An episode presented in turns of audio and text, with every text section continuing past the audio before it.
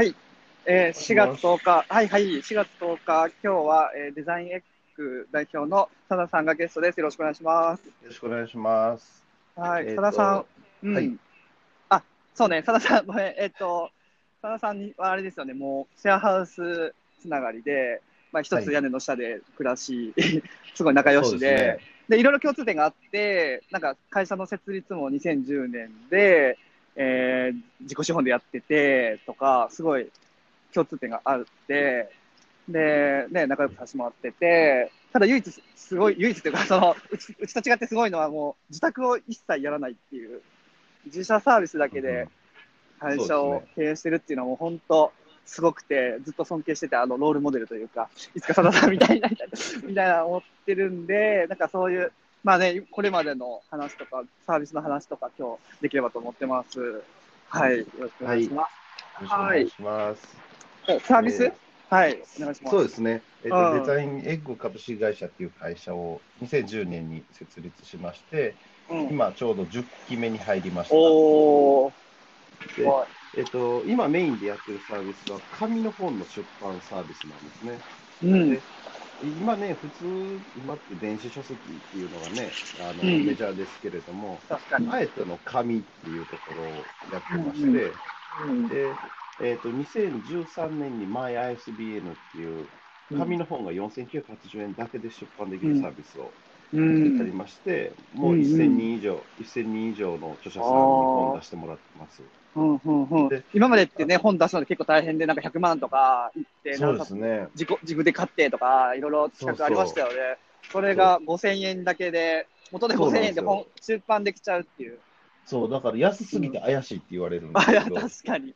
でも ISBN コードが取れちゃうんですよね、それで。そう取れて Amazon でうん販売できるから、今までの本の出版よりだいぶいいんですよ。もうなんか劇的に、なんかちょっと安いとかじゃなくて、もうなんか何何十倍、何百倍っていうそうそう価格差で作れちゃうっていう。すごい。安すそうそう、安すぎて怪しいっていう、ななんでかって、今までってそのたくさん印刷するじゃないですか。うん、うん、うん。じゃあ、その印刷代誰が持つのっていうところで、うん、うん。まあ、自費出版なんだから著者さん持ってよみたいなのが、うん、今までのやり方ですあっけど、たあった。うん、うん。で今って紙の本って、うんもう一冊から作れるんですよね、印刷できるんですよね。今の技術ではね。そうです、そうです。だかうら、ん。売れてから印刷して送ったら無駄ないじゃん。うん。で売れてから印刷して送ったら買う人がいるんだから、印刷代は読者さん持ちだから、うん、うん。著者さん持たなくていいじゃんっていうのが、うん。まあ、うちのサービスの考え方で、うん。まあ、それで、まあね、あの、たくさんの著者さんに本出してもらって、うん。まあ、誰でも本出せるんだよっていうことを今やってる状態ですね。そうね。だから、ま、はい結構マニアックな本が出せちゃう。元でなしで。うん。そうですね。なんか、どんな本がある？あうん。足しみを買う会の会長っていう人がいるんですけれども、え、ま、しじみですか？しじみ？しじみです。あの、しじみですか？二日酔いに効くとかいう人。はいはいはいはい。しじみの本そう。が、あの本、出版できるしじみの買い方って、なんか難しいらしいんですよ。あ、そうなんや。うん えーで、その買い方について書かれた本があるんですよ。うんうんうんう2013年くらいに確か出された本なんですけど、うん。うんうん。ずっと売れるんですよね。あ、今売れてるんだ。今も売れてる。えー。毎月何百冊売れるとかではないですけど、うんうん。でもちょっとコンサートずっと売れるんですよね。あ、まさにロングテールですよね。そうそうニッチな本が売れ続ける。だからは出版数がどんどん増えれば、ロングテールの本がどんどん増えて、あ。うんうん。うちは安定して本が売れるえと。ー。在庫もなく。うん。うん、すごい。それが MySBN ですと。そうですね。はいで。もう他にももう一個出版サービスを持ってて、うん。あの2014年でしたっけ、僕が東京行って始めた無限ラボね、行った時、ねそうそう、あ14年、ちょうどそ、そう東京に行って、う。ん。泊まるところがないから、うちょん。うどなんか1ヶ月、2ヶ月ぐらい前ですかね、なんか西川さんが、あの西川さんのシェアハウスに始めたよって言って、そうそうこに入れてもらって、うん。東京ったら無限ラボっていうのがあってみたいな。うんそうだそうだ KDDI がやってるやつそうそう、うん KDDI がやってるベンチャー育成プログラム。はいはいはい。あれ受けてみたら通って、うん。そっからずっと東京ですよね、僕行ったり来たり。うんうんうん。いつも西田と来てくれて、ワイン好きやから、いろんな店知って。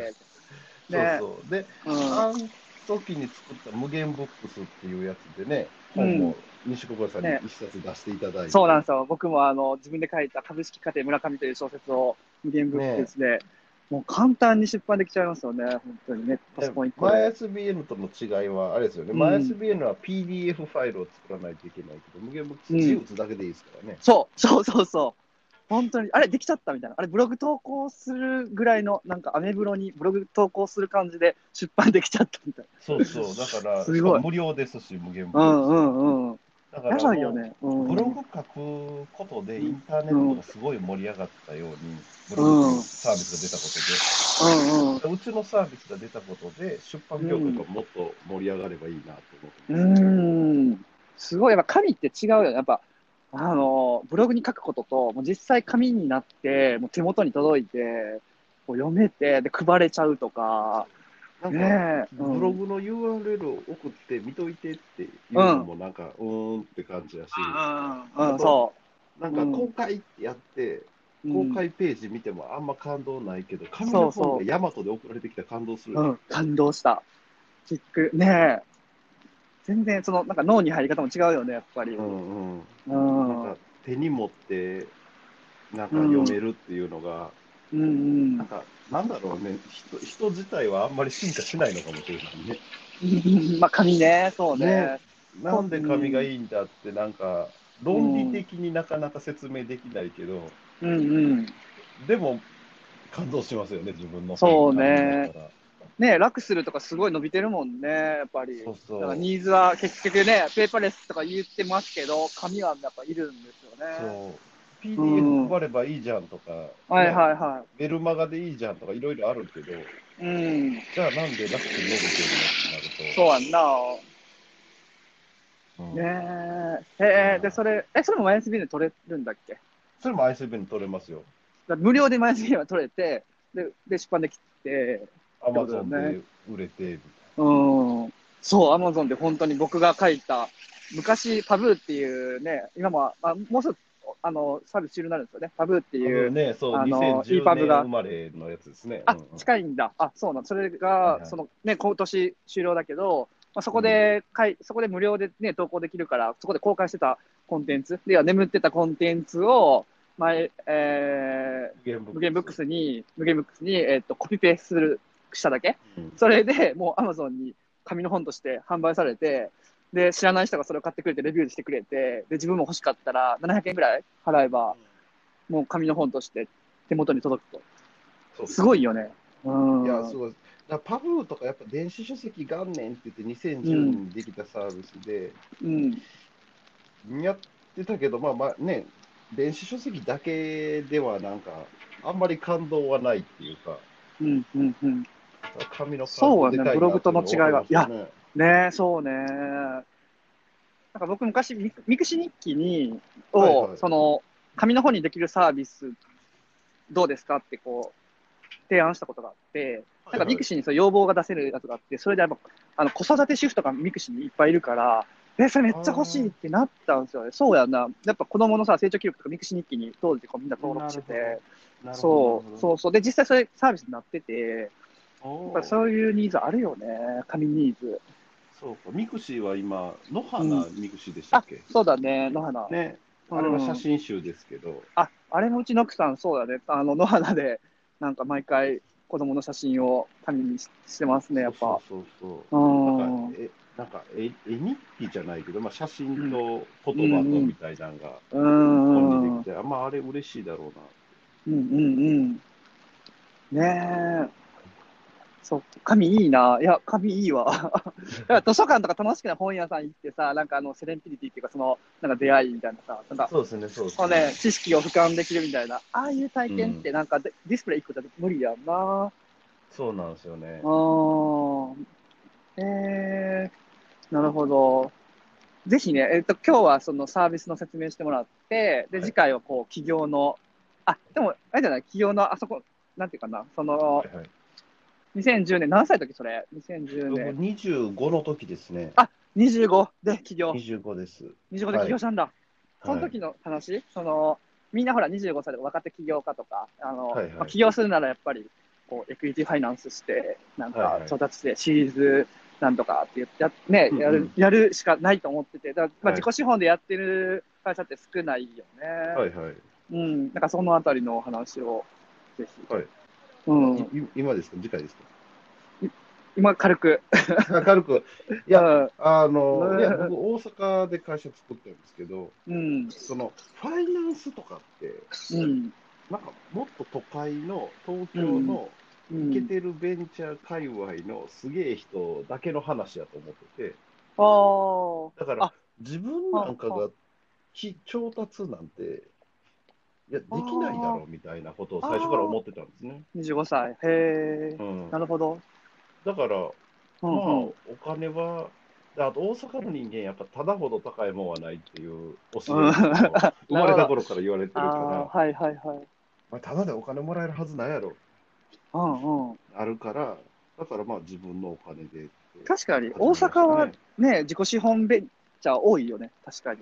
そうですね、だから大阪のベンチャーって、まあいろいろ見てても、うん自己資本である程度やってからうんうんうん。調達するみたいな、サービスができてうん。調達ですから、だから東京と比べると、ちょっとうん企業年齢は高めなんですよね。そうだね、時間かけてやるよね。うん若手起業家っていうより、もうなんか10年選手だから。そうそう、だからねサービスって3年、5年、起業して3年、5年してから、うん。なんかようやくいけてるサービスができて、運営体制ができてみたいなうん。感じだけど、東京の起業家、いきなり最初に調達するから、うん。やりたいことをいきなり試せる。うん。うん。うんなんか、ライフワークとライスワークとみたいなことが言われますけど、うん。うんなんか、ライスワークを作ってからみたいなのが、大阪は多い気がします、ああ、それね、いつも思うけど、うんその作りたいサービスによってやっぱ変わってくるよね。例えばさ、ソシャゲブームってあったわけやんか。はいはいそのやっぱああいう、だからそのスクエアとか、ああいうでっかいところが参入してくる前に、こう、スピード感持ってやると、その流れに乗れて、もうすごい上がれるわけやんか。ああいうのってもう絶対スピードだから、もう調達してガンガンお金ぶっ込んでゲームで当てるのが良くて、で、一方で、なんかその、そういう波まだ来てないサービス、うちも時間計るサービス作ってますけど、はいはい。ね、なんか、まあ、ね、その本作るのもそう、そうかもしれないけど、その、ね、ものによるよね。やっぱ時間かけてややらないと成り立たないサービスもあれば、そうですね。タイムリミットあるサービスもあって、うんだから、ものによるよね。そそなんか、どっちも正解というか、なんか、こういうこ、こういう戦略だったら調達する方が絶対いいし、こういう戦略だったら調達せずに、ね、自己資本でやった方がいいよ、みたいな。うんうんただ、多分それ、僕がその自己資本でやってきた経験上、うん。うん。なんだろう、僕、電子書籍のサービスで起業しましたけど、は電子書籍の時代は来たけれども、い。うん。あの、その時代に、なんだろう、波に乗って勝ち残れるかどうかとは別っていうところがうん。あるかなと。例えば、だって2010年ってまた Kindle が来る2年前に、はん。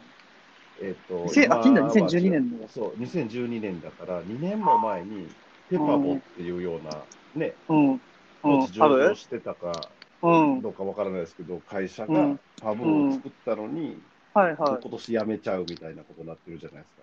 うん。うん。考えると、タイミングね。うん。タイミングといろんなものがあってても、うん。それだけで勝ち負けが決まるわけじゃないっていうとこああはいはいはい。